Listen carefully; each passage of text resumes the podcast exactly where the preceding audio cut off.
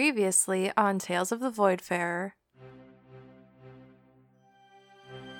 The Salvagers Guild are and always have been a bunch of pricks. The suzerain will have my head if I give you anything else. The Salvagers Guild won't work with the Zenith Syndicate if we keep leaking information to you.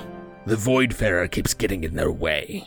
Val's gonna smile and says, Well, and that's just the way we like it. It's the Zenith Syndicate, right? They've been causing all sorts of trouble since they taken over the asteroid prison run by the Grey Dwarves. I don't believe you would have had the pleasure of meeting our purser of the Voidfarer. Everyone, this is uh, Yuri Marnovic. Ah, pleasure to meet you all. My name is Yuri. Thank you, Yuri. I already like you. You're one of my favorites. Captain, we've come out of spelljamming speed. There's two ships. You see the flag of the Zenith Syndicate, and the other ship are flying the colors of the Salvagers Guild. Captain, if we are careful and keep our distance, we can skirt by unscathed. Everyone to their stations. We're interceding.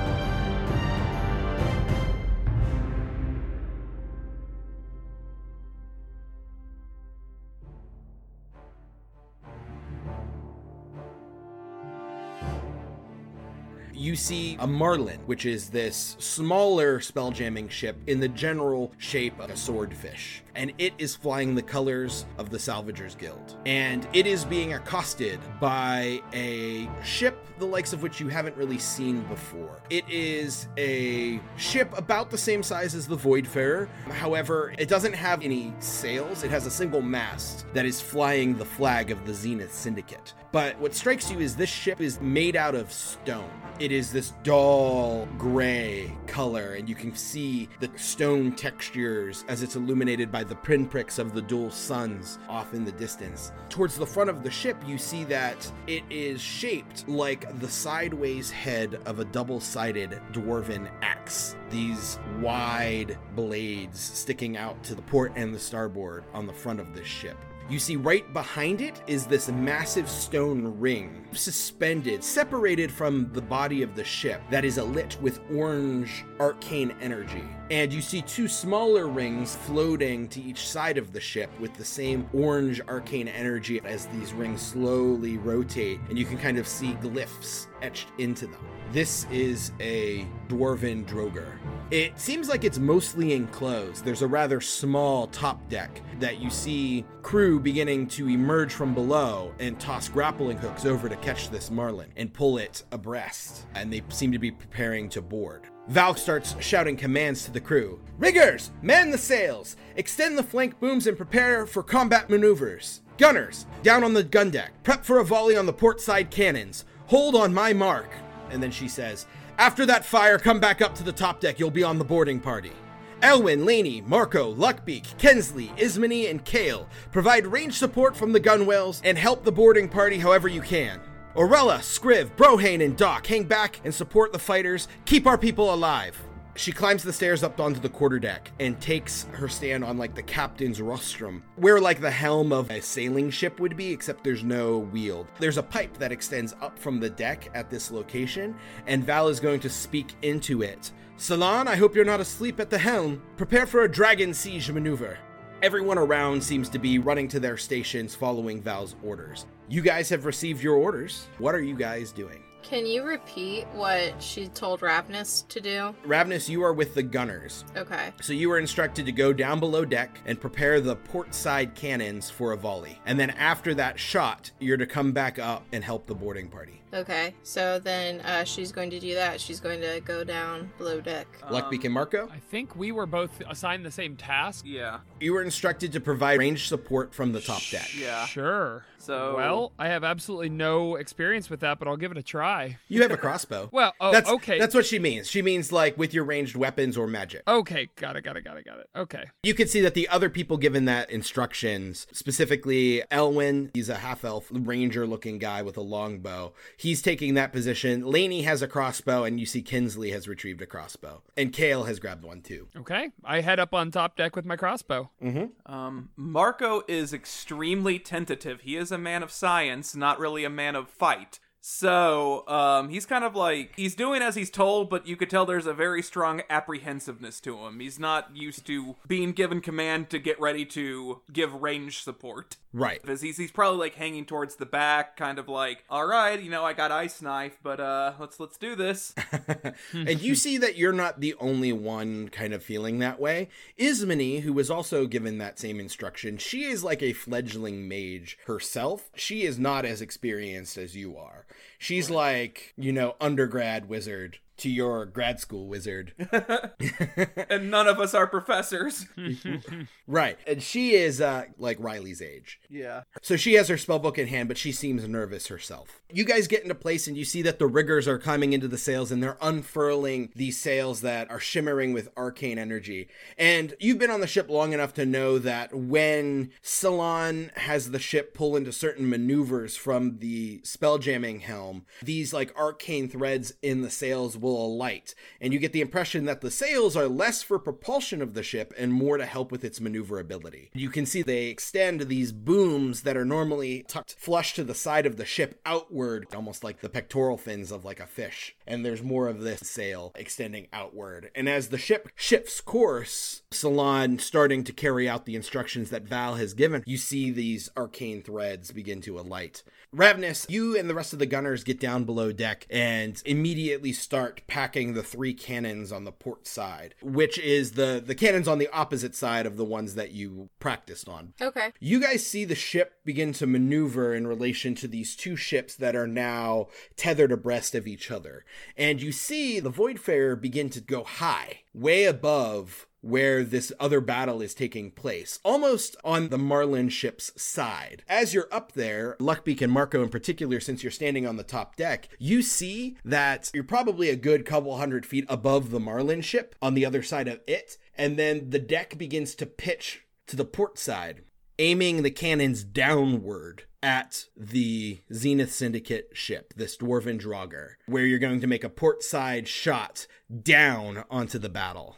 And it's the strange sensation since the gravity is always still pulling you straight down to the deck, but you're seeing these other ships at a completely different orientation now kind of slide into view off to the one side. Ravnus, you're on a cannon with Robin and Lester, and you get it loaded. And Roxana is going to hold up her hand. Wait for the captain's orders. And there's a tense moment. On top deck, you see the deck begin to pitch downward, and Val's standing at her spot, and she goes, Fire! Roxana drops her fist.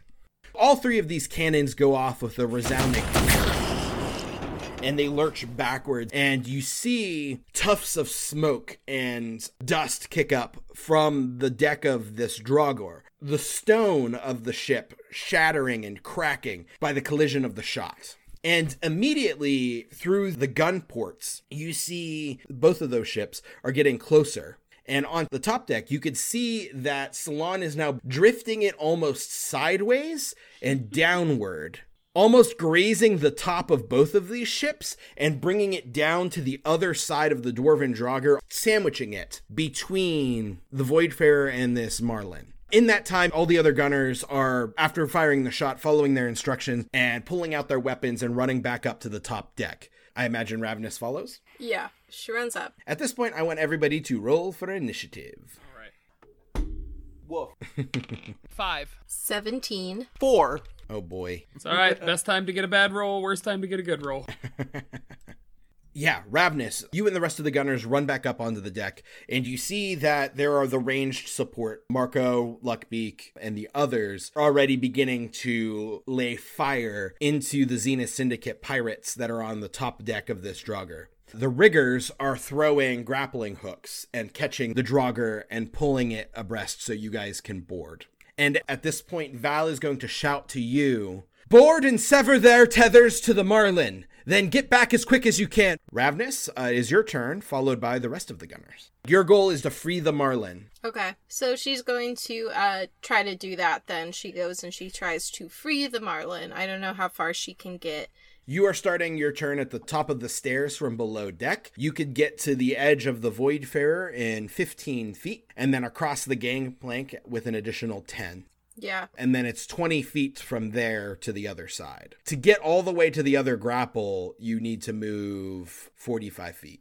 Can she do um? So you can't double move in five E, right? You can, but it uses your action to dash. Okay. Um. Well, she's just gonna get over there. With your movement, you can get onto their deck. There are their crew there, and you're probably going to have to fight your way across their deck. Gotcha. So you could get on and then make an attack instead, and then try to move the rest of the way on your next turn. Yeah. Okay. So then she'll do that. She'll move, Sure. get onto the ship, and attack. Yeah, you get on and you see that the Zenith Syndicate crew is made up of a variety of races. There's a couple humans, halflings, gnomes, a dwarf or two, a couple tieflings. You even see there is a Duergar, a gray dwarf, on the deck as well. But you can run across the deck and you find yourself face to face with one of their human crew members who draws a cutlass. Okay. She's going to attack him with her long sword. Okay, That is a seventeen. that does hit.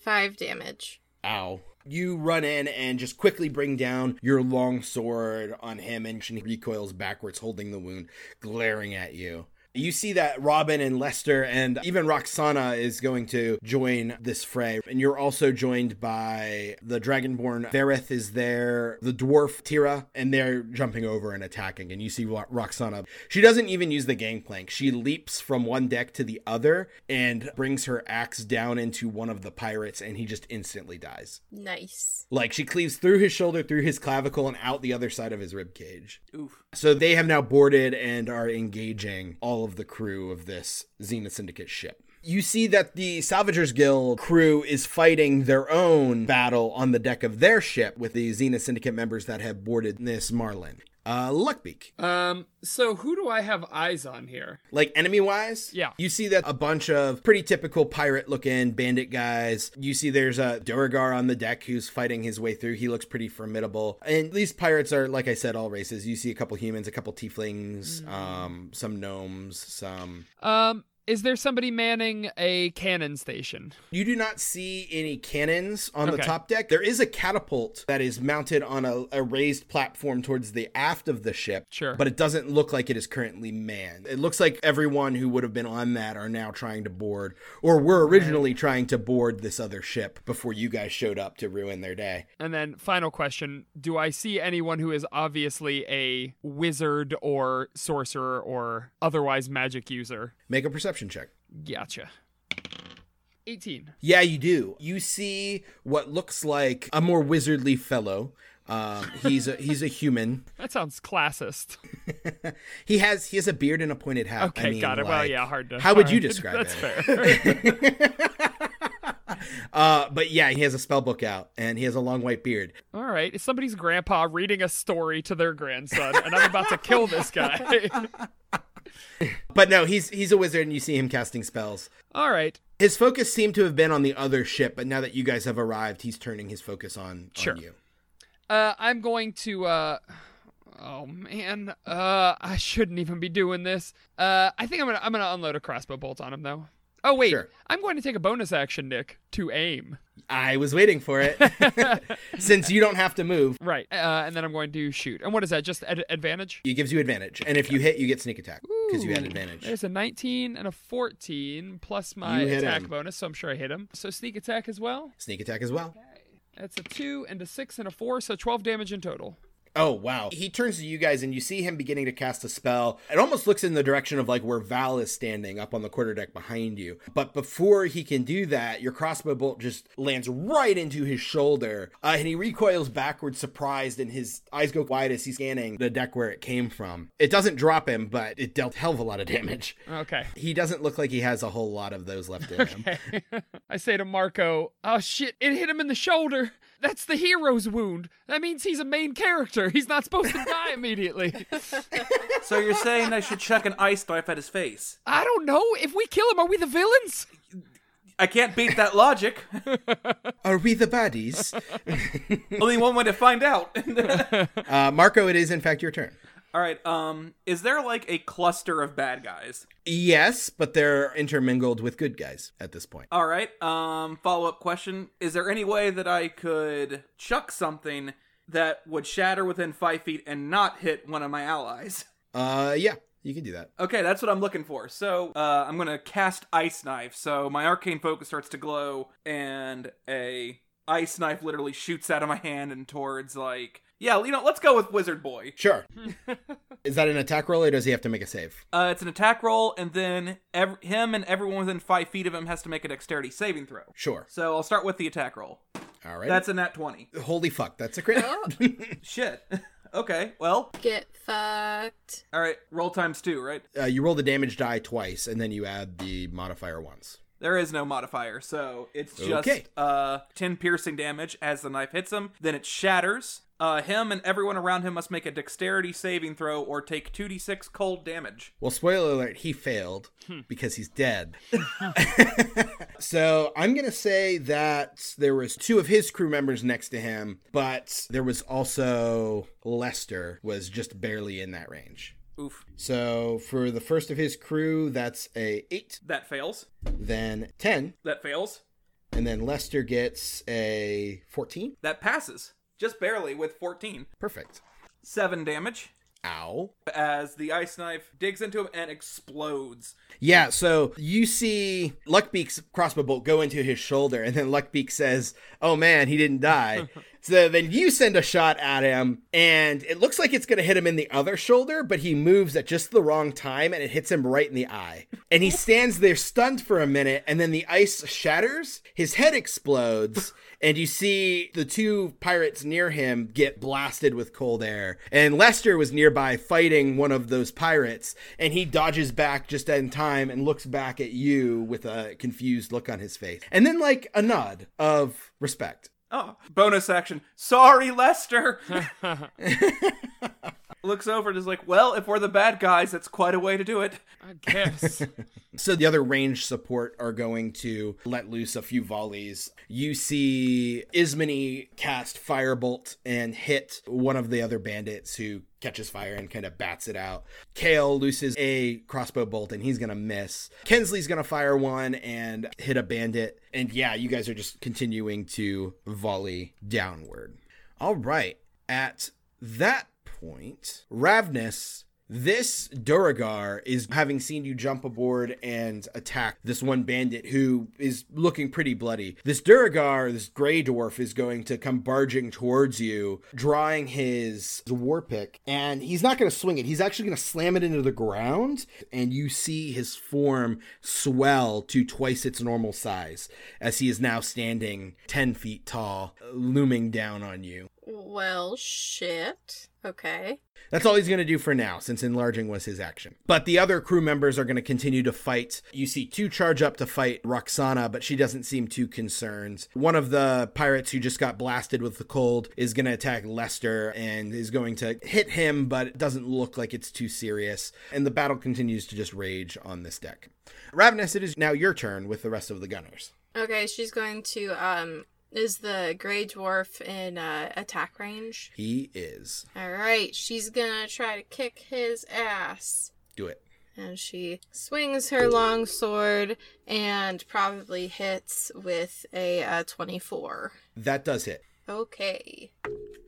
That is really good. That is a 12. He grows this huge size and you just like take a step back and see him now towering over you and then just steel yourself and without really even thinking about it bring your sword across and it gets him in the side of the gut and he grunts and glares down at you. He seems intent on making you pay for that Roxana is gonna attack one of the bandits that's attacking her and deals a pretty bad wound, but he still seems to be barely standing. She is going to start moving five feet to the other side to where the tethers are that you guys are supposed to be undoing, but she's still staying within range of this fight. Robin does manage to get all the way across and is going to use her action to cut one of the ropes that is grappling the Marlin ship. There are three remaining.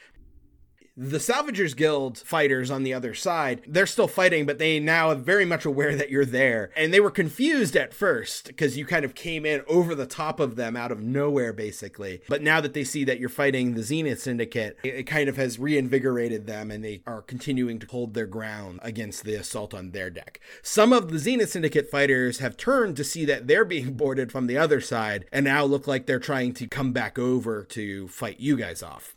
Uh, Luckbeak. so, I mean, we're not exactly friendly with the Salvagers Guild, right? No. And that seems to be the general like consensus, which is why Elmsworth and a good amount of the crew seem surprised that Val was taking this action. Yeah. But her intent definitely seems to be to save the Salvagers Guild Sure, ship. sure, sure, sure. Uh, okay, well then I guess I just uh, volley another shot over the side of the railing. Okay. Um, Um, are you are you targeting anyone in particular or just if there's anybody who looks uh, formidable, uh, you know, more so than the others, but if if they all just look like mooks, then I'll just uh, you did just see this Duergar yeah grow twice his size and is bearing that's down on true.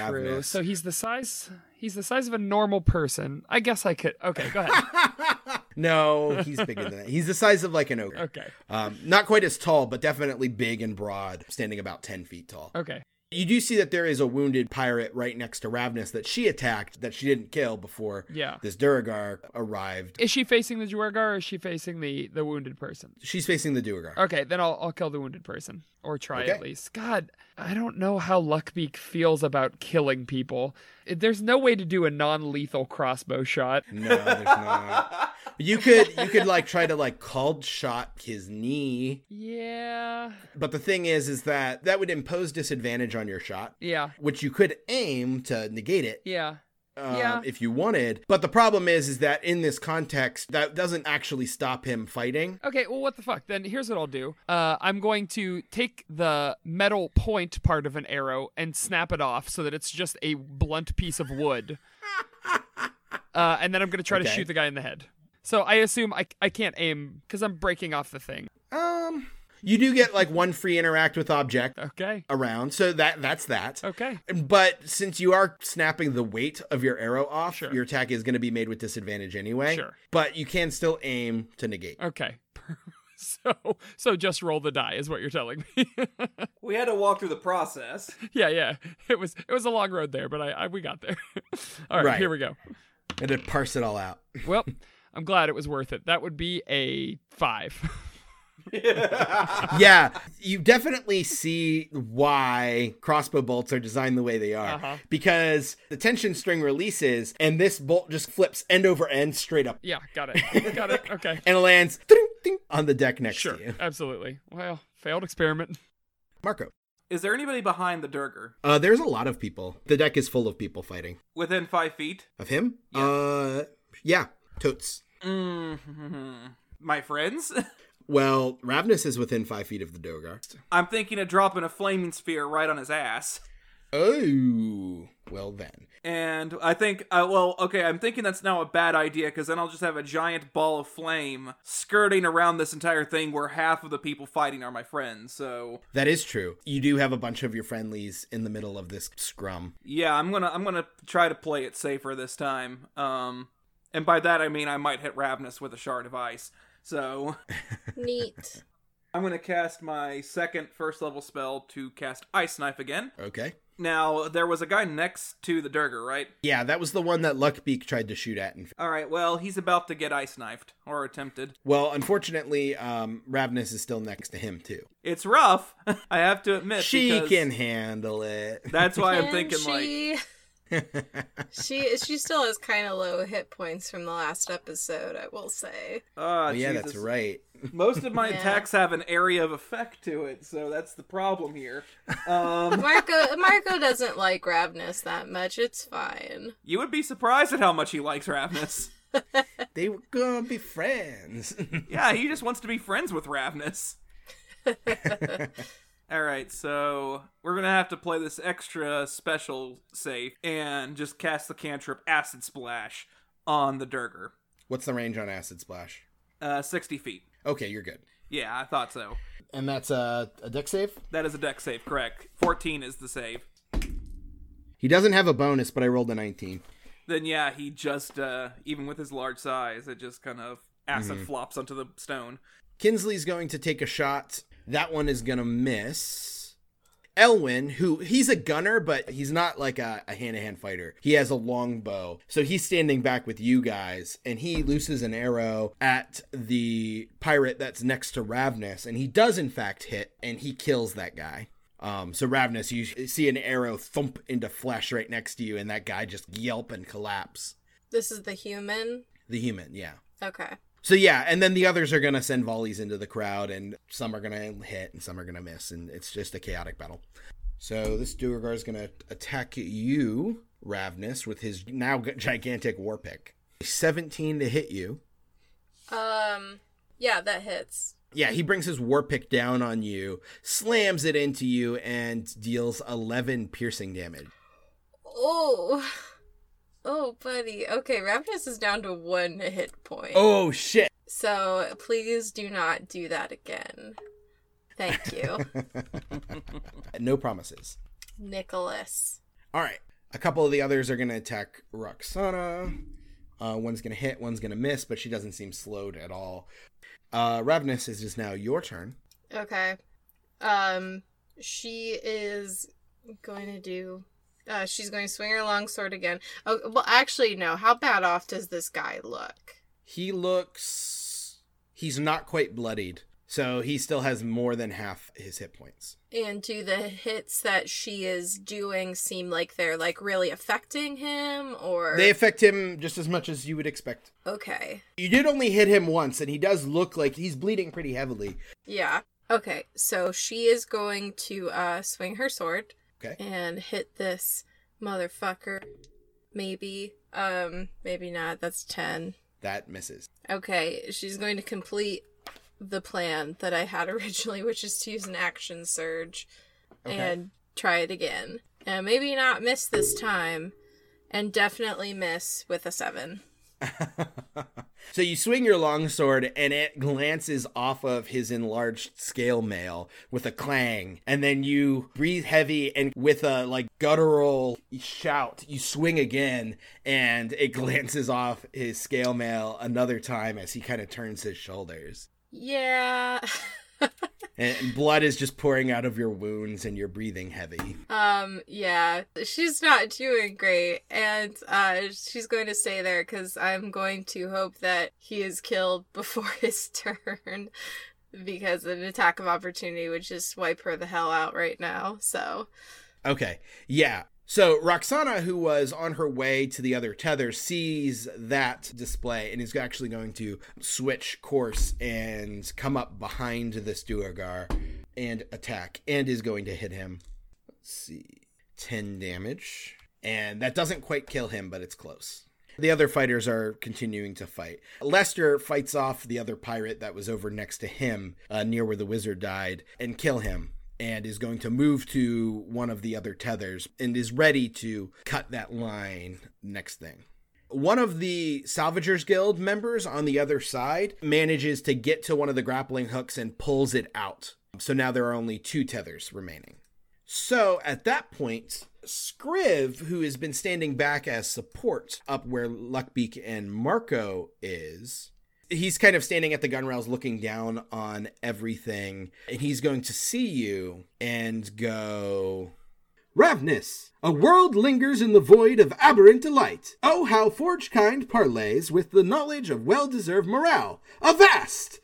And cast Healing Word with his poem. yay! I love Scriv. There's a reason why he's my favorite. Same. Is he your favorite or Ravnus's favorite? He's definitely not Ravnus's favorite. He's my favorite. Ravenus doesn't have a favorite yet. He's gonna cast that at second level. So you heal seven hit points. Not bad, not bad. Alrighty. Okay, Marco, it's your turn. All right. Let me ask: Is there is any of the grappling hooks within range of me? Sixty feet. Uh, yeah, that would be. Okay, so um, do these tethers look to be like rope or something like that? Anything that could be damaged by fire or acid? They are rope. So, with that being said, I think I'm going to cast Flaming Sphere on the rope. You can totally do that. So yeah, um, so I don't need to make any rolls for that. So I just a ball of fire just appears right at the uh, hook and right on the uh, the uh, rope. Okay. Um, it would just kind of sit there, I suppose, but yeah. How much damage does that do? two d six fire damage. Um. Okay, yeah, it just says the sphere ignites flammable objects, which the rope definitely is. So I'll say that the the rope has caught fire, so it'll probably break in a round or two. Uh, and you see the the hemp rope begin to burn, and the fire start traveling the rope just a little bit out of the confines of the sphere in both directions. Okay, Luckbeak, it's your turn. Okay. Um. Okay. Uh, Duergar has a war pick. Big old war pick. Yeah. Um. I'm going to use Mage Hand to wrench it out of his hands. Um, Mage Hand can hold like eight pounds, right, or something. It's 10 pounds, 10 pounds? but it, it specifically says you can't take objects that are being possessed by another creature. Mm, I've It just doesn't work. I've made a very wrong character choice in that I've decided that Luckbeak doesn't want to kill people. This is a bad idea. So, um, so uh, I'm going to uh, well, I'm going to get some non-lethal weapons after this battle. But right now, I think I'm going to, ah, geez, you know what? I think I will try to kneecap uh, the Duergar. Okay, so you'd be making Called a called shot at disadvantage, but if you you yeah. can take the aim You got it. as your cunning action. That is correct. Oh, natural one. There it is. oh no! All right, um, Man, we're all rolling like shit. Saker high or low. Uh, let's go low. Okay, uh, roll roll again. Six. Yeah, an attack roll. Uh, six plus three is nine. Yeah, you fire, you totally miss the Duergar. The arrow actually glances harmlessly off of Ravnus's armor. Okay, good. Wow. And Ravnus, you hear like a, a rattle of your chainmail as a crossbow bolt brushes past. I peek my head above the bow and I say, I'm a rigger. I'm sorry. I'm not supposed to be doing this. You're not even a rigger, you're a failed yeah, that's true. Ravnus just glares over her shoulder. she will remember this. oh this. no. Don't telltale me. All right. The other ranged people are going to fire and hit a couple more of the crew. Actually, um, Kale lands a lucky shot that kills one of the pirates on the deck, and it frees up Tira, the dwarf gunner who is fighting with a warhammer on the deck. It frees her up so she can get to one of the grappled lines, the one that's not being burned by Marco currently. Let's see. Nope, he is still going to attack Ravnus. So the Duergar is going to swing, and that is going to be a 13 to hit. No, he does not hit. All right. Like you're looking over your shoulder at Luckbeak, and you happen to look back just in time to see him bringing down the war pick, and you're able to leap to the side as it crashes into the stone deck beneath your feet, cracking the stone. So yeah, they're gonna attack some of the other crew members. Robin is actually going to take a pretty nasty wound there. She cries out in pain, but she seems fine for the most part. It is Ravnus's turn. Uh, Ravnus is going to swing at this fellow in front of her again. Uh, now that she has been healed a little bit by Scriv. Oh, son of a beekeeper. That is an 11 and not going to. Or, no, that's an 8. I don't know how to do math. It doesn't hit. It doesn't matter. yeah, okay, that misses. Uh, Roxana's turn, and she's going to swing.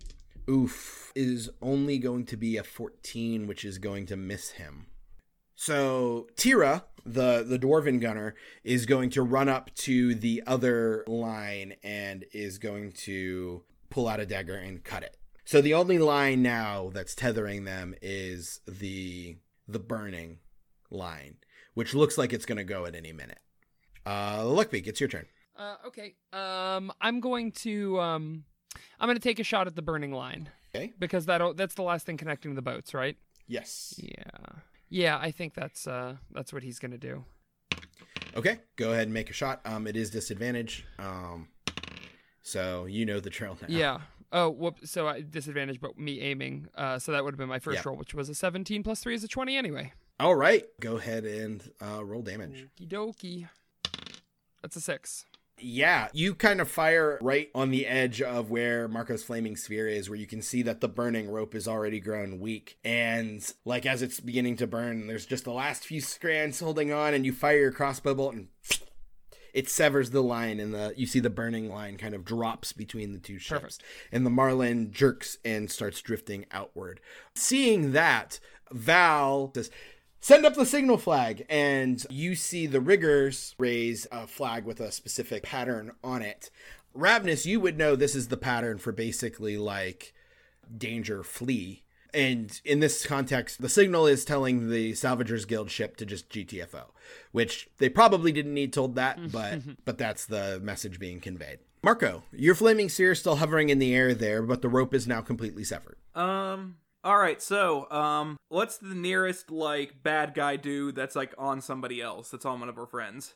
Uh, the Duergar is still alive, bearing down, and he looks really hurt, but Then- he's still a threat to Roxana and Ravnus. Um, there's a few others on the deck, and you see that your gunners are now trying to get back to the Voidfarer, having successfully cut the tethers between this uh, Dwarven Draugr and the Marlin ship. Um, I'm going to, as a bonus action, yank uh the flaming sphere towards the Duergar. Okay, yeah, you could do that. It makes a Dex save.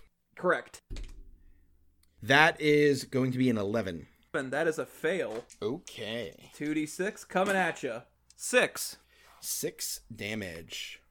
As you bring this a flaming sphere in, the the fire kind of sparks. And how would you like it to completely emulate this Duergar? Uh, how do you want to do this? So, who is directly in front of the Duergar? Ravnus and Roxana. So, uh, Rap- what Ravnus and Roxana see is essentially like this Duergar standing there, and suddenly just there's this bright light getting brighter and brighter, and then like a bowling ball just rolls over top of him.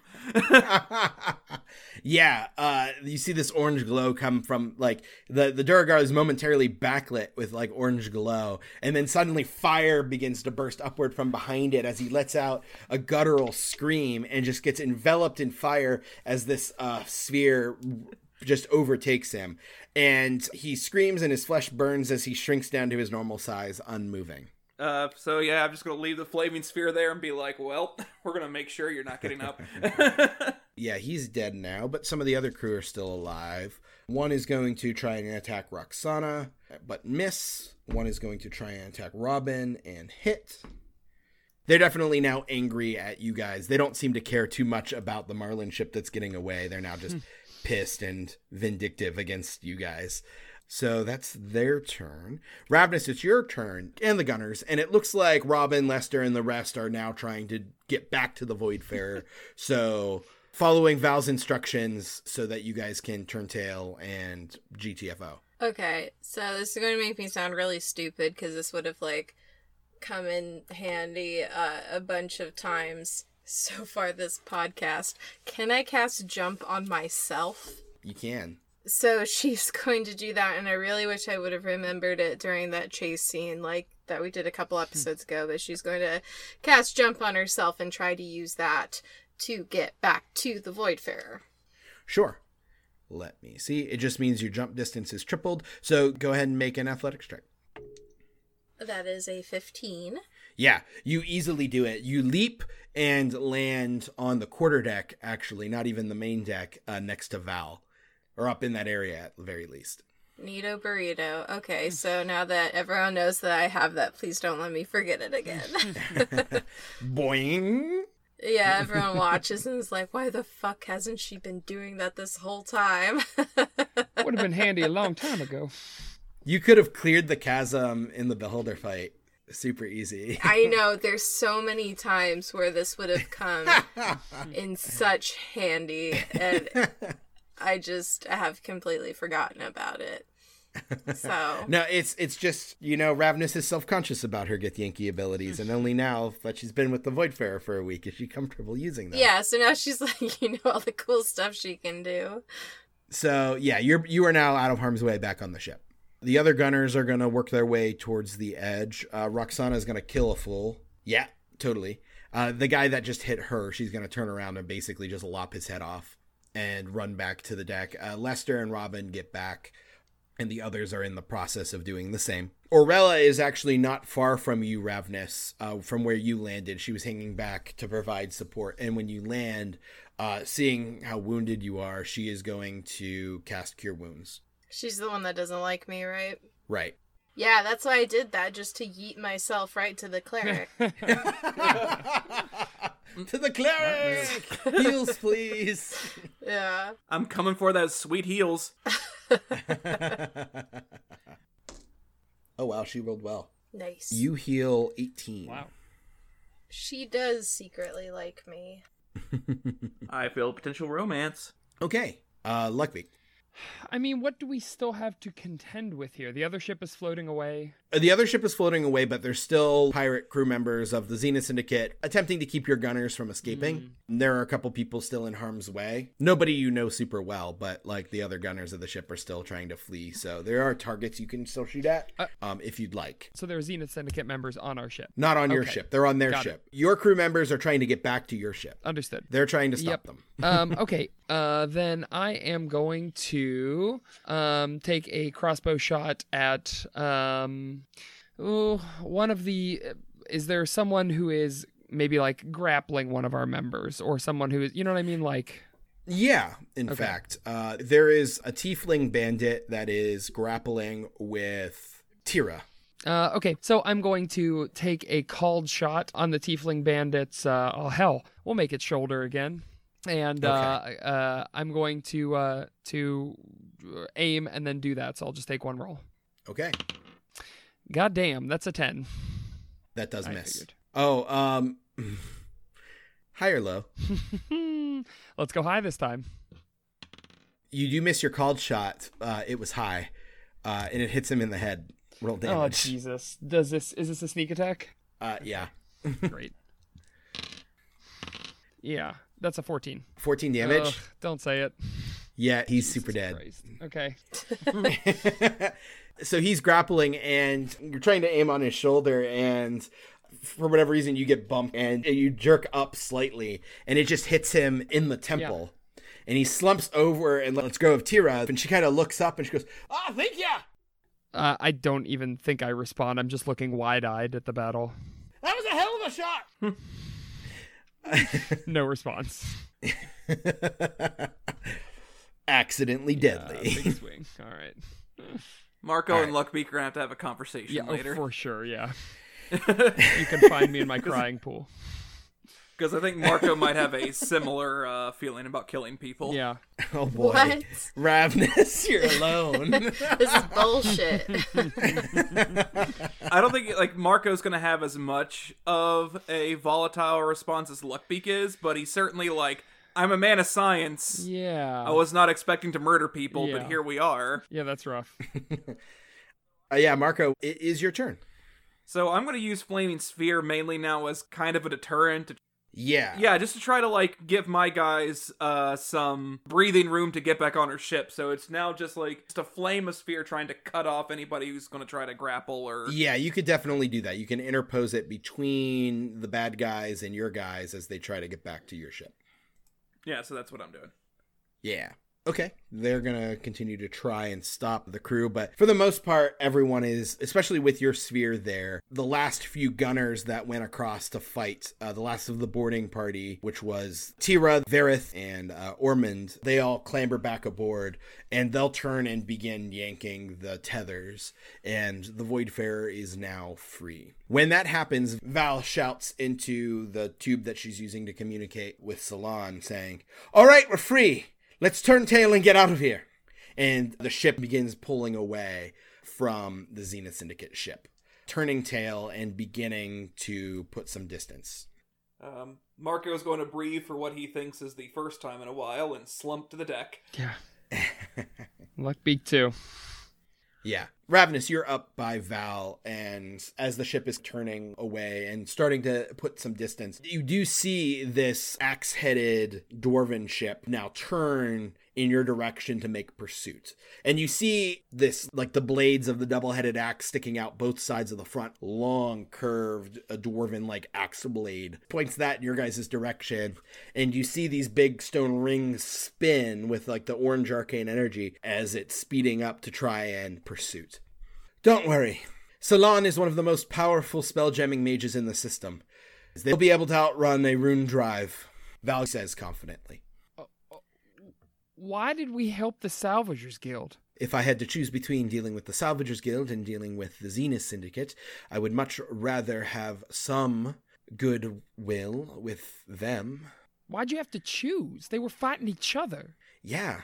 Not everyone in the Salvagers Guild are assholes. The leadership certainly is, and there's a lot of pricks there, but how many crew members like yourselves would have died had we not interceded? Well, how many of our crew members It- almost did, Val? These are people we know. Better the devil you know than the devil you don't. Jesus.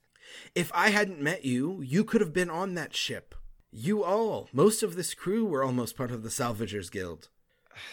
The organization might be shit, but they're still made of people. That, that Marco's Um, gonna like try to put like an arm around Luckbeak to make sure he doesn't do anything Oh, he'll I- eventually I regret. brush his arm off immediately and I point at her with my cute little flipper and I say I say where we come from, we care about the people that we care about. And there may be other people out there, but we can't help everybody, Val. You go around trying to help everybody, and goddamn it, you're gonna get somebody killed. Now this ain't my ship and I don't make the calls, but you can be damn sure that I ain't fighting on your behalf for some nobodies anymore. You understand me? If you don't like the way I run my ship, feel free to get off at any time. I just can't guarantee I'm going to stop for you. Uh I think I, am gonna be like Luckbeak. Luckbeak, come on, man. Uh Relax. Forget it, Marco. It's Chinatown. Uh, I'm gonna storm back to my room. As you begin to walk away, Elmsworth speaks up and goes, Um, Captain, I'd hate to be the bearer of bad news, but they're closing distance. And Val looks surprised and turns back towards the ship. And you see these large rune rings that are hovering behind and to each side of the ship, spinning, and the glowing orange runes etched into them are glowing brighter and brighter as it as arcane energy arcs and the ship is speeding towards you guys. And Val looks surprised, her eyes grow wide, and she goes, Salon, are we at full speed? And uh and you hear Salon's voice coming up through this brass pipe going, Yes, Captain, I'm giving it all she's got. and Val goes, I've never seen a rune drive like that. This dwarven ship is fast catching up. Val is actually going to look at Brohane and say, "What is this? This is different. They've they must have upgraded my designs. Found a different source for the rune magic. I've never seen the orange glow before. It's usually green." He says to Val. Should we prepare to fight again? Val's going to turn to you and says, "Yes." Everybody back to battle stations. Prepare the broadsides. Get people back on the valley. Prepare to prepare to try and stop them.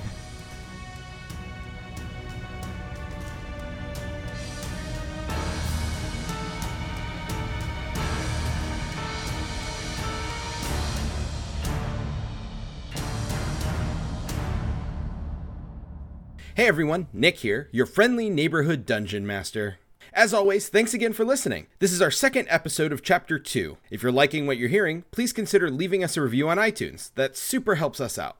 Also, come say hi on our social things at Voidfarer Podcast on Instagram and Facebook, and at Voidfarer Pod on Twitter.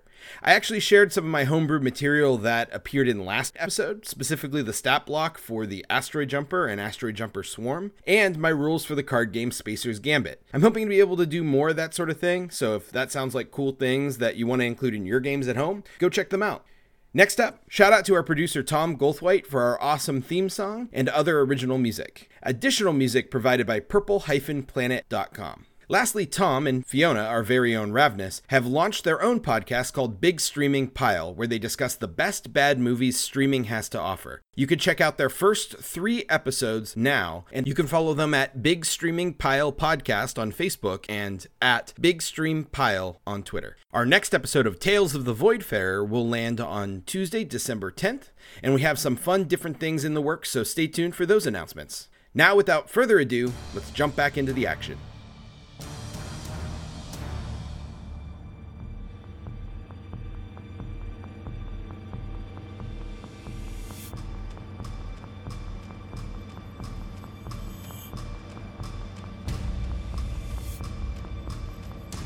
Val has just shouted for everybody to get back to battle stations as you are now in pursuit by this Zenith Syndicate Dwarven Draugr ship, this stone ship with this double bladed axe head. As you guys are scrambling to get into position, you see the orange arcane energy of its rune rings that are propelling it towards you guys grow brighter as the ship grows closer. Is there anything in particular you want to do before this ship is on top of you?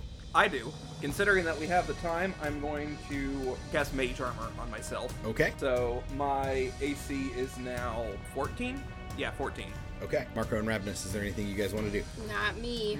She's just gonna kind of like be prepared to run where she needs to go, which I'm assuming right now is down to the uh, gunner place. I don't know what it's called. The gun deck? Yeah, that. Yeah, it does look like the gunners are going down that way. And you see that the gunners that were on the ballista loose one of the ballista bolts and it sails forward and shatters off the front of the stone ship, looking like it does basically nothing. And the ship is getting closer and closer. Uh, Ravnus, you go down below deck. Luckbeak, was there anything you wanted Uh, to do? I'm in my damn room. Uh, Well, you didn't get very far when Elmsworth shouted that the ship is now gaining, and Val has now shouted. Like you were, you had just turned to walk away when that happened. So you can still choose to do that, but it looks like people are running around and now preparing for another no, fight. damn it. I will also prepare for a fight. Even though I'm not happy with Val. You're not the only Yeah. one. It looks like at least a handful of others seem to share your sentiment. Okay. Uh, no, I, I prep. Okay, so you're just Yep, kind of readying yep. your crossbow again Yep, on the deck. Cool, sounds good. Val is, especially when it seems like they're not going to be able to outrun, she's going to shout to Salon, bring the ship around. Let's see if we can line up a broad. Val cuts off. There's another burst of arcane energy from the pursuing ship, and it speeds up even more. Prepare for impact! And there's a slam. And I need everybody to make a strength saving throw. Oh, sweet fucking god. Oh, hey. Ah, son of a beekeeper. 12. 11. 13. None of those were good enough. You guys are all knocked prone as the entire Voidfarer shudders. You see just debris fly into the air off the starboard side as the ship grinding past. And you can't see off the side of the ship, but you are certain one of these massive axe blades is carving the length of the ship. The Draugr lurches to a stop as its bow almost gets to the Voidfarer's bow, and then drifts outward. Grappling hooks fly across the gap as the Zenith Syndicate pirates appear to be getting ready to board. So the Voidfarer has completely stopped. It's been rocked by this impact, but it seems to be stopped accelerating as well, almost like something has disrupted Salon's connection on the helm. Uh, Ravnus, you're standing on the deck. It looks like these pirates are getting ready to board, but none of them have made it across yet. What would you like to do? Ravnus is going to get her ass up, and Mhm. um, she is. Half your movement to stand. I know. and um, she is going to get her long sword out again and uh, get ready to attack. Okay, you do have enough movement to, at the very least, move to like the gunwale to try and attack anybody that should come on if you'd like. Yeah, so she's going to go over to the edge and uh, hold her attack until someone tries to board, and then she's going to slash them in the face. Yeah, the other gunners are basically going to do the same. Some of them who did get below deck are going to reemerge, drawing their weapons and do the same. It is now Luckbeak's turn. You do see more crew has emerged from the below decks of this Dwarven Draugr ship. You see that there is not one, but four more of those Duergar. Jesus. And there's more pirate bandits. They all seem to be getting ready to board the Voidfarer. Well, that's just not fair. Um, How close is their ship? Uh, it is, uh, you know, Butted up against ours? yeah, tit to tit. um, all right. I didn't think I'd be popping this so soon. I'm going to uh, pop the cork off my potion of climbing, okay. and I'm going to drink it, and then I'm going to dive off the side of our ship, and um, I'm going to. Uh, uh, oh wait, I'm thinking spider climb. Regular climb doesn't allow me to like stick to things, does it? No, it just gives you a climb speed, I believe. Oh shit. So it still needs to be a climbable surface. However, the side of the ship is decently climbable. I would allow it. Um. Okay. I'm sorry, all I could picture is this fucking penguin just drinking a bottle and yeeting himself off the side of the ship. oh shit! I was thinking spider climb. um, Okay, so what it does is it gives you a climbing speed equal to your walking speed. So Okay, you still it. have to handhold and foothold stuff. Um, to ooh, during this time you have advantage on strength checks you make to climb. yeah, that's if you're doing anything outside of the normal climbing Sure. thing. So if you get hit, have to Yeah. hold on or make any leaps while climbing or anything along those lines. Okay. You have advantage. I'm going to uh, first. I'm going to get up, uh, and then uh, I'm going to kind of climb uh, down the side of our ship and and uh, onto the side of their ship. You can do it. As you climb down, you see that the whole side of the hull of the Voidfarer has been split, and basically like a can opener, the whole length from the back all the way up to the front, Jesus. a couple decks down. And you see that there's debris floating everywhere, and you see maybe about 15, 20 feet out a pair of spectacles Uh oh, that look like. Coot. Uh, no, Oh, they look like glasses of minute seeing Oh. that you just saw earlier, and you notice that a bunch of the cargo, including the treasure that you just got, is now floating out into space. Oh shit! How much of it is reachable? None from where you're at. Uh, let's see. It's pouring out of the side of the ship, scattering out, propelled by the impact, floating out to the edges of the gravity plane, way out of your reach. And it's among wood, shrapnel, and other debris from this impact. What a waste. Yeah. Uh. Well, I. God damn it! That is breaking poor Luckbeak's heart. Um. All right. So yeah, you can climb down to where they're close enough to reach across and grab onto the side of the Draugr. It is a little bit tougher to climb because it is stone, but it is intricately carved. It's like very dwarven, Sure. so there's a lot of like the Celtic knot, you know, decorative carving all along the outside of this thing that you can squeeze your little flipper fingers Right. and climb, aided by your spell. Okay. Were you trying to go up the other side or around? I'm or going you trying to down do? and looking for any uh, point of entrance into their ship, an open, you know, port that a cannon was coming out of or something. I'm looking for any entrance. Okay, let me look at the map. yeah, uh, you can see that there looks like it's like a circular, uh, large port of some sort, about 10, 10 to 15 feet down from the top deck. That's where I'm heading. Okay, you do that. You can get there, but that's all you can Sure. do. That'll be your turn. So now it is Marco's turn. Marco, you see the crew on the other ship have now grappled and are now going to board. Ravnus and the other gunners are up ready to receive them. You see Luckbeak drink a potion and just scurry over the side of the ship and out of sight. And I look at that, I was just like, I don't know what the fuck he's doing. but uh, I got a whole lot of ugly in front of me, so I'm going to stand up, first off, half movement.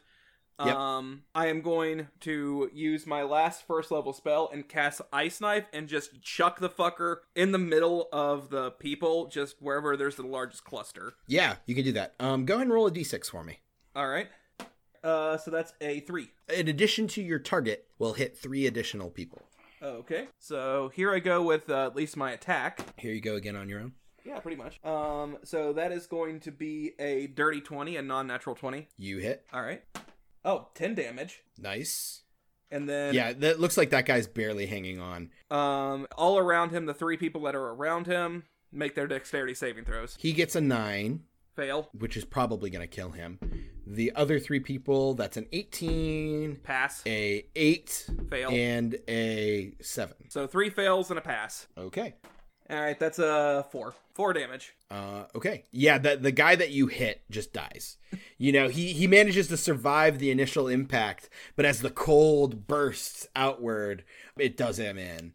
Okay, so with my last 15 feet of movement, I'm going to start making my way towards uh, Salon. Okay, you do that. Like, we need to get the fuck out of here, and he's not moving, so. Yeah. So he's gonna go make sure that Salon's not dead, because if he is, then Marco's gonna have to do this. yeah. Although, interesting point of order, and we haven't talked about it yet. Luckbeak could technically fly the ship now. Why is oh because I'm magic adept sure Yeah. It wouldn't go super fast, but it would function. Hmm. All right The speed is based off of your highest unexpended spell slot. If you put the car in second drive and just don't shift out, I'm giving it all she's got, Captain. we're going half the speed of smell. all right. So, uh, yeah, you start moving in that direction. It'll take you an, a round or two to get there, though. That makes sense. So they start boarding. Ravnus, one of the pirates, leaps across the gap, and you can make your attack. Okay. Seven to hit, which I bet misses. Yeah, it does. He's a tiefling. He jumps and his foot lands on the gunwale in front of you, and he jumps upward over your blade as you swing sideways at him and lands on the deck next to you. Okay. Um, and he's going to attack you. That's going to be a 18. yes. You take four slashing damage as he swings at you with his cutlass. Yeah. I'm gonna put these dice aside. They have not been serving me well tonight. They're in timeout. Yeah. So, a couple of the other bandits are going to attempt to board. The other gunners, the fighters on board, are going to basically do what you did attack them as soon as they come in range to varying levels of success. Some do get on, like the one that you fought, some are stopped. The four Duergar enlarge, and all four of them jump over your guys' heads. The boards creak as all of them land on the other side of your line on the deck and they get into fighting stances with their war picks. Um, but that's all they can do for now since they enlarged. There are four of them. Neat. We had so much fun with one. okay, now it is Ravnus and the gunner's turn. All right. Uh, Ravnus, you have the guy right next to you that hit you. There's a couple of these Duergar behind you guys, and a few other pirates that have successfully boarded. Was uh, so it's just kind of like a random pirate next to me, yeah. Yeah. Okay. So uh she's going to go over to the Duergar and try to hit them and hopefully this new dice will work. That's a lot better. That's a 19. That does hit. I love the way you Okay. said that, though. Just a very matter of factual. I'm going to walk over and hit him. The pirate does get an attack of opportunity against you, though, because Yeah, you that's out of fine. range. That is only going to be a 12. No, that does not hit. Yeah, so you, he swings and you dodge it, and you get up to the Duergar. And uh, go ahead and roll your damage. That is a 12 damage. 12 damage. Or wait, Okay. 13 damage. Sorry, I don't know how to do math. Stop lying to me, Fiona. I need a little calculator. All right, the other gunners are going to attack. Roxana is going to basically call out one of these Duergar and try to, you know, 1v1 me, bro. and she is going to hit him. So then the other gunners are going to attack, and melee just kind of breaks out. The fighting is breaking out between your fighters and gunners and their boarding party. And then a couple arrows come from the edges, and you see that there is Elwyn, the half elf gunner. He's standing now up on the poop deck in the very back near the ballista and has launched an arrow down into the fray, embedding it in one of the Duergar. And you see that a dagger kind of flies from above into one of the pirates, and you see that Jack in Tatters, the tabaxi, has chucked a dagger from the rigging. And everybody seems to be participating and trying to fight off this boarding party. So uh, it is now Luckbeak's turn. all right tell me what i see You see the large porthole itself has like a brass frame and like a durable glass pane, but it does look like it can be opened. So it would cost your action since you're like climbing while doing it. Uh that's fine. I'll do that. Okay, and you need to make a climbing check, but you can do it as advantage as you you know reach to open it with one hand and cling on at the same time. okay. Strength athletics. Okay so 14 Yeah, you do it just fine. okay. Between your flipper fingers and your webbed feet, the power of the motion has allowed you to somehow cling to the surface despite this, and you reach over and find a latch and are able to pry it open. i'm gonna do so quietly just in case there are people in here Make a stealth check. sure 11 Okay. Uh, noted. okay Noted. Thanks. Wonderful, wonderful thing to hear from the DM. Okay, uh, And what's in here? This looks like it is looks like a rather lavish quarters of some sort. It's actually weird looking into the ship.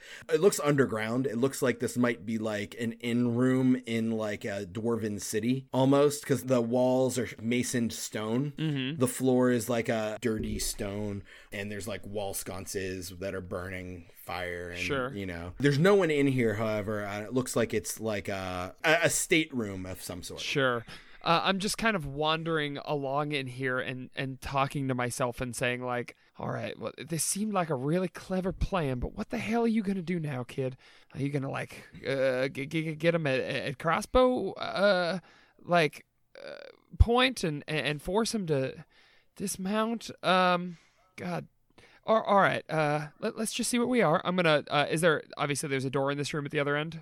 Yes, there was one door directly across from the eight foot portal that you Sure. entered through. Okay, I'm quietly opening it and peeking out into the whatever. Yes, you peek out into that chamber, and it's like a ten foot by ten like atrium, um, or like like foyer. There's a door on each of the other three walls, and one is actually like slightly ajar, and you can actually see a figure walking down a hallway away from you. It looks like you may have just missed them passing through this area by seconds. Okay. Uh, I'm going to uh, try one of the other rooms.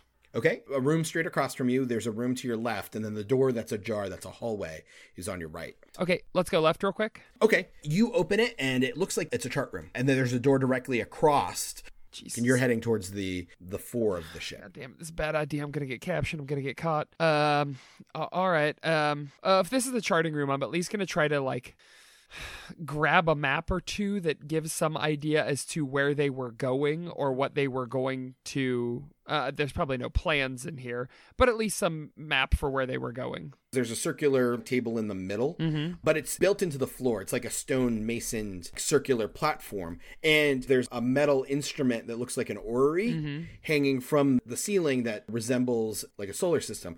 But you go up to the table to like expecting to see maps and instruments, and uh, you look in, and it's a pit of sand. I look up. Is there some projection coming down? When you went up, did you touch the edge of the table? I'm sure I would have. Yeah. Okay, and the minute you do, like you just placing your hands like Yeah. on the stone, Yeah. you see little grains of sand begin to levitate out of the sand pit and they coalesce into little clusters. And you notice that they're forming tiny little ships and they're now floating in places among this orrery. And you can see it looks like the placement of other ships in this ship's fleet. And you actually see there's a larger cluster of sand that's floating in a close orbit of a nearby planet an asteroid it looks like a dwarven citadel even the little effigy of it made out of these sand grains looks like there's like a dwarven structure carved into it. But the thing that strikes you is it doesn't look like a castle or anything. It looks like a fortress or perhaps a prison. Okay. Interesting. Sure. I probably get the idea that it's by dwarves, a jail by dwarves, not a jail for dwarves, or maybe both. You have heard about an asteroid prison before. Right. Yes. You learned about the headquarters of the Zenith Syndicate Right. is a prison that they took over. And you are on a Zenith Syndicate ship. Okay. Uh, I'm going to note that, and then I guess. Can I can I mess with? I'm going to try and grab one of the other ships. So you reach out and touch it, and actually all of the other sand grains, except for that one, fall back into the pit. And that one stays right there. And then more sand grains begin to raise out and add to it, and it grows. And it's now a model of a ship that's probably about two feet long, Sure. made out of these floating granules of sand floating in front of you. Okay. I double clicked it. Okay. You double clicked it and it zoomed. Got it. but it's this sand hologram, Got basically. it. Okay. Cool. Cool. Uh, Marco, you are heading towards the helm room, You said it'd take about two turns to get to him, right?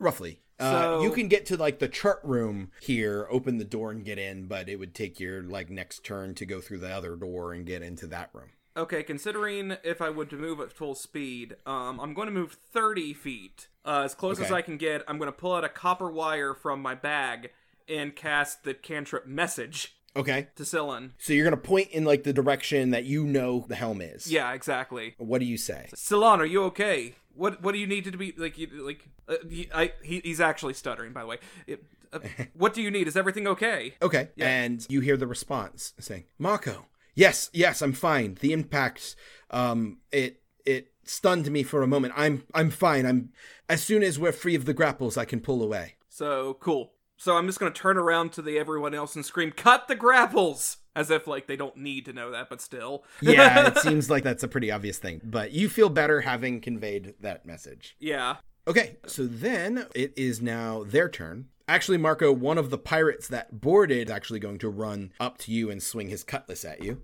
Uh, that is going to be a 19 to hit. Uh, that that's definitely gonna hit me. Oh, I rolled poorly. You take two slashing damage. Ow. Ravnus, one of the Duergar, is going to attack you. Okay. That is going to be a 13 to hit. Nope. Okay, one of the bandits is going to attack you. Cool. That's going to be a 17 to hit. Yep. You take four slashing damage. Nice. So the other Duergar is going to attack Roxana. He does hit, but Roxana kind of just tanks through it. One of the Duergars is going to hit Lester and kind of knock him prone, and he kind of lets out a, a cry of pain and uh, is knocked to the ground. He rolls over, but still holding his sword. He still has some fight in him. Robin is going to be fighting one of the others as well, but she's still holding her own. Yeah, so now you see more of the riggers and stuff are now providing support. Like Meryl and Melinda have both dropped from the rigging and are flanking one of the pirates. Melinda has daggers and Meryl has a short sword, and they're tag teaming him, and he's kind of overwhelmed just by the fact that these two little halflings are coordinating with each other so fluidly that he can't keep up. You see Scuttlebutt actually drop from the rigging and land on one of the pirates and just plunge a dagger into his neck. Luckbeak, we're back to you. Sure. So I have this thing pulled up here. Is there any other way to interact with it that I can uh, kind of understand? I'm poking at it and prodding at it. Yeah, when you kind of poke it, it almost like you can turn it and rotate it in the air, and it mm-hmm. the sand grains do like disturb when you touch it, but it does move and reforms itself when you let go.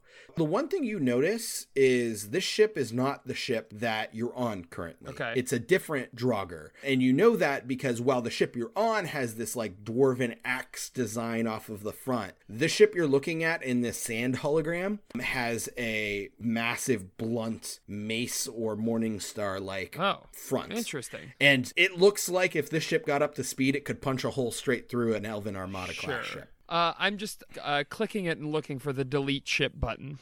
Delete ship. Yeah, you know, just you can't find. Mm-hmm. However, uh, like when you do it, you see that there are like little dwarven script appear in the air out of sand as well next to it. like Oh, it's the name of the ship did or I something. take fucking Dwarven. I didn't. Damn it. Okay, I took Elven. Okay.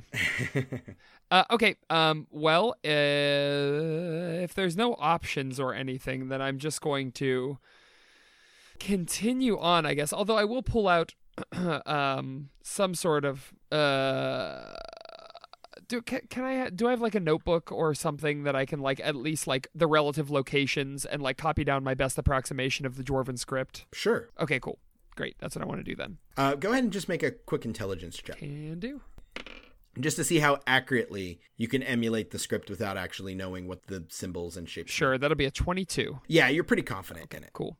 I'm just tracing it. I'm holding it up in the air and. Tra- um, okay, so uh, at that point, then. That's probably Yeah, that's gonna be turn, your turn, sure. though. Yeah.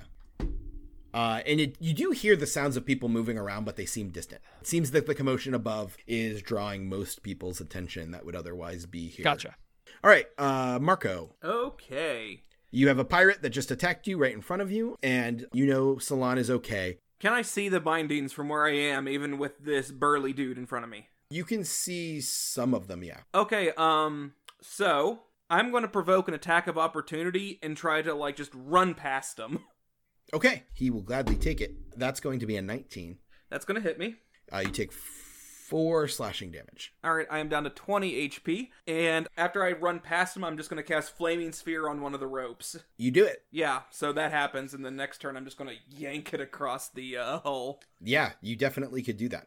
But that's my turn. Okay. So the one thing you do see, and now that it is their turn, you see two figures that you haven't seen before emerge from below decks on their ship. And they head towards the gangplank. It is a well armored hobgoblin with a bandana over his head tied back. And there's like the excess that hangs about all the way down his back. And he strides out onto the deck and he definitely has an air of importance about him. And in his wake standing a good foot foot and a half taller than him is this brutish female bugbear. And her hair on her face and like neck is in all of these braids. Like basically all of her exposed hair is braided. But she looks tough as nails dragging this huge spiked club. And they both emerge and cross to board. As soon as he steps foot on the deck he goes all right.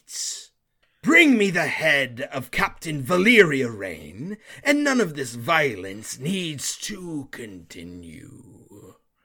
And the Zenith Syndicate, the Duergar, and the other pirates stop for a moment, kind of waiting to see what you guys do. And like, well, a lot of the other crew are tentatively waiting to see what's going to happen now as well. Like, even Roxana's breathing heavy. She doesn't look like she's about to give up a fight, but at the moment, she's at the very least going to wait this out just a moment. Val is standing there on the deck, and she is actually curious to see what's going to happen now, too. Um, Brohane standing up there, as well as Elmsworth, um, is standing up there. Uh. Um, yeah. so, uh, okay, who is still around me? Uh, there are two big Duergar and I think still a pirate. Since the hobgoblin is not yet over here, Ravnus is going to still try to hit one of the uh, Duergar. So, natural 20 on the Duergar. All right, go ahead and roll damage. Okie dokie. Let me find another d10. There's so many dice that it's like hard to pick out. Okay, here's one. That is really, really good. That is also 20 damage. Shit. Uh, so yeah, that kills him. Neat. So they kind of lower their guard when their captain steps on the deck. And you take an opportunity to just drive your sword through its chest.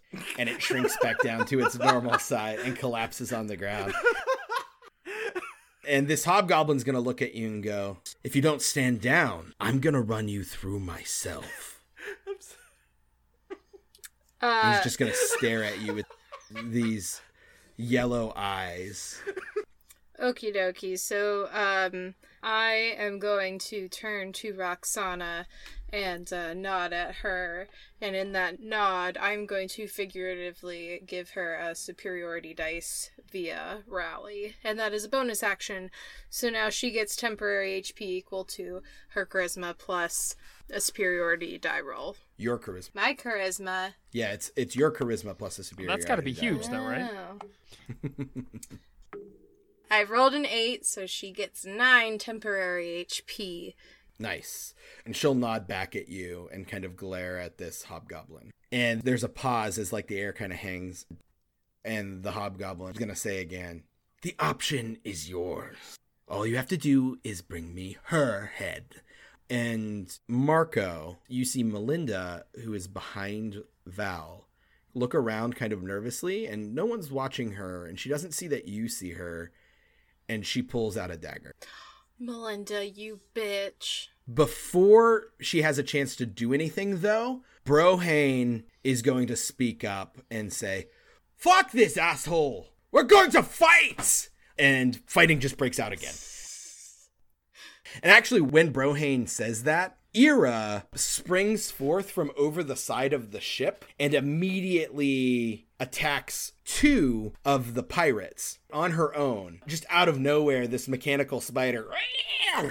And the whirring gears and everything clicking, and Brohane is pulling out two hand axes and joining the fray himself as well. So, Marco, it's your turn. You have your flaming sphere burning. Oh, I was gonna yeet it at the hobgoblin. You could do it. Yeah, so um, He's now drawn his sword as well. yeah, like um, he just rolls it into the hobgoblin. He makes the save. That's going to be an 18. He is going to pass that one. Okay. Uh, does he take any damage or no? Four. Okay, so he takes four damage. How are those ropes looking? The one tether has broken, Okay. but there are two others. So he takes that. He's, he's surprised that the flaming sphere suddenly moved. He's going to cry out in pain and then glare at you. Marco's just as surprised as he is. Luckbeak back on the ship. Yeah. You don't know any of that shit's going. Right. Okay. Next room. I very carefully open that door. Okay, you do so, and this looks like it is a room that doesn't have any windows or other doors out of it. Mm-hmm. And there is probably a dozen or so pillars that are floor to ceiling made out of stone and different banding all around them. And uh, all the way around each band of these pillars are glowing orange runes. Okay. Uh, I'm gonna go up and. This is basically like a Dwarven rune magic server bank. Oh, okay. Um. Oh boy, probably don't want to touch them then. Um. Uh. What the heck? You know, actually, I'll mage hand one of them. I just want to see if I touch one of them, if something happens. But I don't want to touch it with my fingers because I'm afraid I'll explode. Fair. Go ahead and make a spellcaster check. Oh boy, what is my spellcasting stat even? I took bard stuff, so I think it's charisma. Yeah, so it'd be charisma. Uh, okay, so I rolled a uh, non-natural twenty. Okay, when when it touches it, you see the mage hand, the spectral hand, begin to like kind of almost distort and warp as like the the blue energy of your hand kind of Mhm. mingles with the orange rune energy, and you have to strain to keep the spell up. But otherwise, nothing else happens. Okay, so nothing noticeably with the ship or anything like that. Yeah, it seems like these runes are very magic, and it's like the magic is like kind of overpowering your spell. Sure. Okay. Okay. Uh, any portholes in this room? Any ways out? no, no, the do- only only one door. Okie dokie. I guess I'm heading back and taking one of the other two doors that I didn't take in the bigger hallway. Okay. Uh, so there was the one across from you, or the hallway. Uh, I'll take the one across, although I suspect it's another guest room. It is. Yeah. Okay. Uh, let's head down that hallway carefully. So you kind of head back, and it would be your whole turn to get through that door. Sure. And you get to like a junction. The hallway continues straight for like another like 40 feet before stopping, and there's a lot of doors on both sides. But at this immediate T junction, you see that to the left and the right, there are two ballistae that are aiming down large openings out the side of the ship. Okay. And then you do see that there are a staircase ascending and descending at this junction as well. Were you still stealthing? Yes. Uh, I was trying to at least. Yes. What was your stealth roll? I think it was like 11. Jeez, I don't remember. You can roll again. Okay. Tom, let's rewind the tape. Uh, I got a 15. 15? Okay. What's in the ballistae? Crossbow bolts? Yeah, they're large ballistic bolts. Yeah, uh, okay. it doesn't look like either of them are currently loaded. Okay. But you do see there are ammo lockers next to them. Okay, gotcha. Yeah, this is going to end your turn getting here. Yep. But you do hear a voice. It's weird. It's in your head. Almost like you're communicating with another Dohwar, but it's not a Dohwar. Okay. And it goes, Oh, what are you doing here, little one? And you turn and you look and you see a thri-kreen, a mantis Oh, person. Yeah. And it's like clicking its mandibles at you, but you hear its voice in your head. And uh, that's your turn. Okay. All right. So, Ravnus, it's your turn. Ravnus, it's my turn. Um, okay. So, yeah, she's going to go to the other Duergar and try to attack this fellow too. Okay. Cause she didn't she didn't see Melinda like do that, right? No, she yeah, did not. she missed that. Marco saw that, though. Yeah, Marco saw that. So I saw that Melinda pulled out a knife. Yeah. Good to know. But now that fighting has broken out again, she's continued to fight the Zenith Syndicate with her brother. Yeah, I just you know making a mental note. You know, Marco will remember that. He's gonna Right. tell tell her. Right. You're attacking a Duergar, right? Yes. Or were you going to attack the captain, the hobgoblin? Well, is the captain closer? Uh, he's not, but you could move in a relatively short order to get to him if you'd like. Could I keep my roll and do that? You can. You would provoke an attack of opportunity from the Duergar, though. That's fine. Okay. He will take it. That's going to be a 16 to hit. Yup, that hits. You take. He's in big boy mode, too. You take 11 piercing damage. Son of a bitch. Okay, she's at six hit points, but she's still going to go over to the captain. And Okay. uh, she goes over to the captain, swings her longsword for uh, 16 plus 5 is 21. And uh, she is also going to spend a superiority die to do distracting strike. Okay. Uh, you do hit, so you can roll damage. Uh, 10 plus 3 is 13. Does distracting strike add to your damage as well? Yes, so I add my superiority die to my damage, and uh, others have advantage when attacking the creature before the start of my next turn. Cool. So you do it, and he recoils and he bares his teeth at you. And he goes, You will be one of my more glorious kills. And Roxana is going to follow you to him. She's going to take an attack of opportunity from one of the other pirates, but he's going to miss. And she's going to attack him, gladly using the advantage that you gave her. And she crits him. Nice. So she is going to deal a solid 18 damage to him. Nice. And he's like already not looking good. So the others are going to fight the Duergar and they deal some decent blows. Both the fighters on the ground and the riggers sending volleys downward. They're kind of getting pummeled from all directions. It is now their turn. And he pulled his sword and made that comment to you. Roxana jumps up, immediately hits him, and his disposition immediately changes. He is going to use his action to disengage and he is going to move back across the back across the gangplank and he's going to say mulgra get them talking to the bugbear and she's going to step forward and attack you ravnus Okay. she's going to swing her massive fuck off morning star at you Awesome. and she just criticaled Okay, cool. Hmm. I might die. yeah this isn't going to be good okay I, I rolled pretty shitty but that's still to be a 12 yeah, no, uh Ravnus is now unconscious. Okay. So yeah, you just immediately fall unconscious. Neat. Roxana is standing right there and she sees that happen. Save me, Roxana. The other pirates and stuff are fighting, but having seen their captain immediately flee, looks like their morale isn't doing too hot. He got hit like two times. They were big times though. yeah, but still. so I kind of fucked up all the the order, but I'm gonna keep the order I've been doing uh, just to keep things kind of together. Marco, it's your turn. All right. Well, I guess Marco is going to use the flaming sphere to try to burn the rest of the ropes. Yeah, you can do that, and you can get one more cut. So there's only one remaining. All right, doing what I can with the flaming sphere, and um, I'm gonna at least like try to move towards Ravnus with my movement.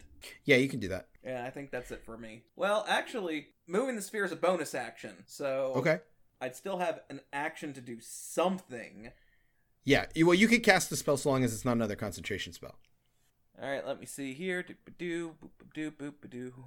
Okay, uh, with my other action, I'm going to cast Acid Splash cantrip on the other rope. Okay.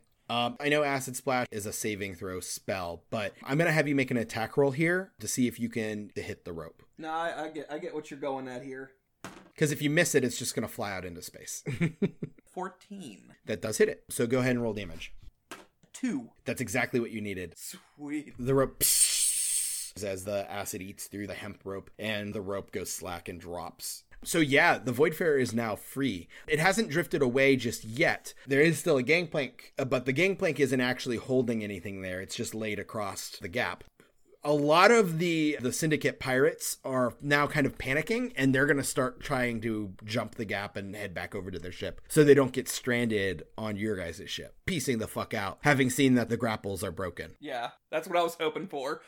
Yes. Luckbeak. Yes. This thri-kreen is tall. It's like seven feet tall, bipedal, but it has four chitinous arms hanging there, and it's kind of holding both sets of its hands in front of it, Okay. uh, and cocking its head at you, and its pincers. And you hear in your mind, "Aren't you a clever one, then?" I think I, I swing around with my crossbow and I'm like holding it at him and kind of taking a couple steps backwards, but I'm saying, um, "Uh, now now now let's let's be cool. Uh, I'll warn you, I already killed one of your boys today. I fully believe you, one as cunning as you, as to sneak aboard this ship when everyone else was preoccupied. He's hitting on you. kiss, kiss, kiss. Tell Um, me, what is your name, my Dohwar friend?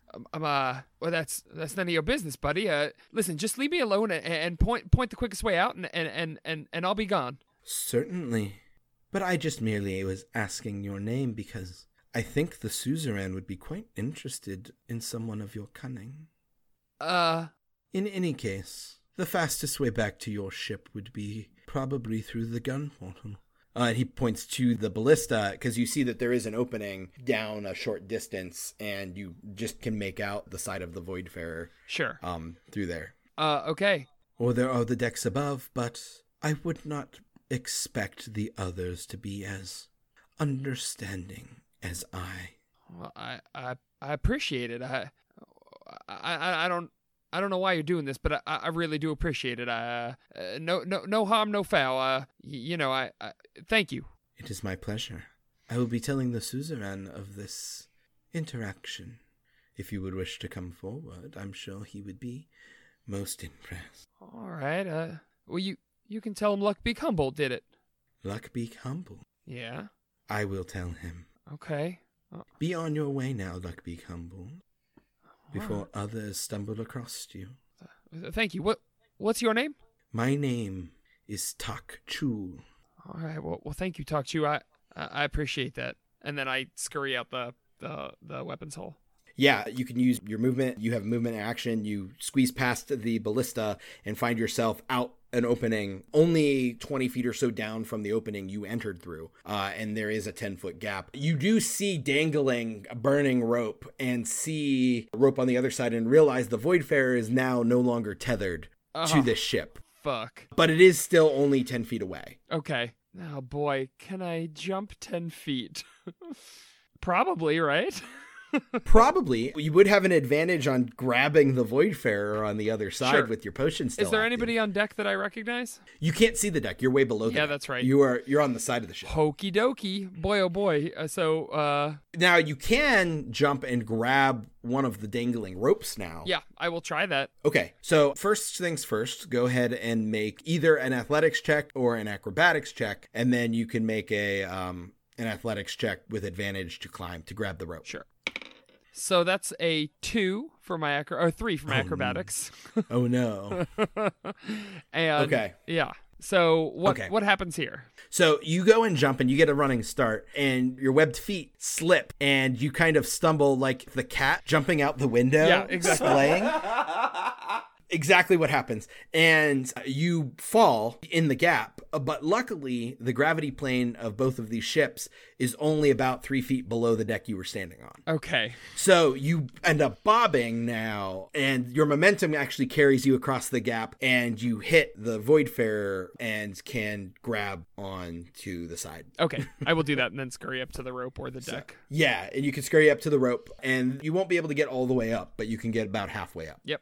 Okay. Uh, you pull yourself up to the gash. It's so wide you could step in to the gash onto the Orlop deck, the Sure. cargo deck, if you want to do that. Oh my god, absolutely because there's a shit ton of treasure in here that nobody will ever miss because it Yeah. went out into the ether. you see boxes and crates shattered and more importantly towards the fore of the ship you see yuri's shop is which was nestled on the starboard corner obliterated and you can just barely make out amongst debris a very bloodied and not moving yuri Oh jeez. Okay. and that's your turn all right so now uh ravnus i need you to make a death saving throw Okie dokie. That was a gill die, and it did fuck me a little bit. That is a three. okay that's a failure Alright, Gil. You receive five hit points as you slowly come back to consciousness to hear the tail end of a, another scriv poem. Okay. Forged kind in Chansiberus's mysteries. That's the tail end of the poem. Ravnus kind of like blinks to herself and uh, is is definitely disoriented, but here's like the dustlet tones of of Scriv wafting through the air. right. So the rest of the gunners are going to continue to fight, but now, having seen their captain flee and the ship untethered, most of the other pirates are now fleeing, including the Duergar and this bugbear. The last thing they want is to be stranded on the ship, as much as they still want to fight. So they're all going to roll out. Roxana's going to take an attack of opportunity against the bugbear and get a good hit. Holy hell. That was almost a crit. And she's going to gash the back of the bugbear, and the bugbear is going to let out this guttural scream as she jumps away. And the Duergar are going to jump away as well. Marco, it is your turn. So first off, I'm going to run to Ravnus. Yeah, uh, you see Ravnus is now conscious. Okay, just making sure, just like the stand by says, like, "Are you okay? Are you okay?" Make sure, and then like, uh, just as an act of deterrence, flaming sphere around just to make sure that they're running away. Yeah, you can do that. And they're going to continue to run. the the deck seems to be clear now. Luckbeak, Yes. you see Yuri in a pile of debris, bloody and unconscious. What do you do? I, I think before I even see her, I'm like gathering up like gold pieces, and then I look over like the trail of blood, and I'm like, oh fuck. Um. All right. Uh. Uh. Uh. Met, uh, met cleric. Anybody. Um. I'm just gonna kind of uh, yell out uh, for um Scriv or anyone who's who's around. Okay. You are two decks down from the top deck where all Sure. the action is happening, but you could do that. I, I, I- and and while I'm doing that, I guess I make a medicine check to try and at least see if if if, if this person is still alive. Go ahead. Three. You don't know. Yeah. There's a lot of blood. Yeah. Uh, okay, then I, I start scrambling and running up the stairs as fast as I can. Okay. You'll get up to the next deck, but that's about it. Gotcha. Screaming all the while. All right. So then, actually, it's going to be a dice roll. Okay. We're out of rounds. All right. Okay. Luckbeak, you get back up to the top deck. Sure. Uh, uh, uh, uh, uh Screeve, Screeve. What is it, Luckbeak Humble? Yeah, yeah, it, it's Yuri. Uh, you need to come down. You, you- uh, he, he's hurt real bad, man. Uh, uh, yes, uh, uh, uh, of course. And he's going to start moving that way. And he's actually going to turn and say, Orella Ladare, Yuri is injured. and uh, she is going to perk up and start running in that direction as well. Okay. She is the cleric. The cleric, yeah. Marco and Ravnus, you hear this. What do you guys do? Um, well, first off, I help Ravnus up. Yeah, Ravnus just kind of shakily gets to her feet and looks at Marco, and she's like, I'm alright, you can go with them if you want. Marco, knowing that Ravnus is okay, going to run after them. He doesn't have any healing spells, so God knows what he's going to fucking do, but. Yeah, Ravnus does not think that. She, well, she's also very hurt, and she doesn't think that she has any skills that would actually help, so she's not going to follow. Yeah, better to stay out of the way. Yeah. Yeah. As people are clearing the deck to go do that, Roxana is actually coming up to you, Ravnus, and she goes, "You did good," and Thanks. kind of pat you on the on the shoulder with her big Goliath hand. Ravnus pats her on the shoulder back and says, So did you. All right. Kiss, So, kiss, kiss. Scriv and Orella get there first, and Orella is going to hold her holy symbol of Celestian and mutter a couple words quietly to herself. And then she's gonna say, I'm I'm sorry, he he is with the Far Wanderer now. Fuck. Val had come down as well, and she shares a similar sentiment. Shit. Alright. Marco's just going to lay down on the ground. Fuck! And she's gonna turn and walk away.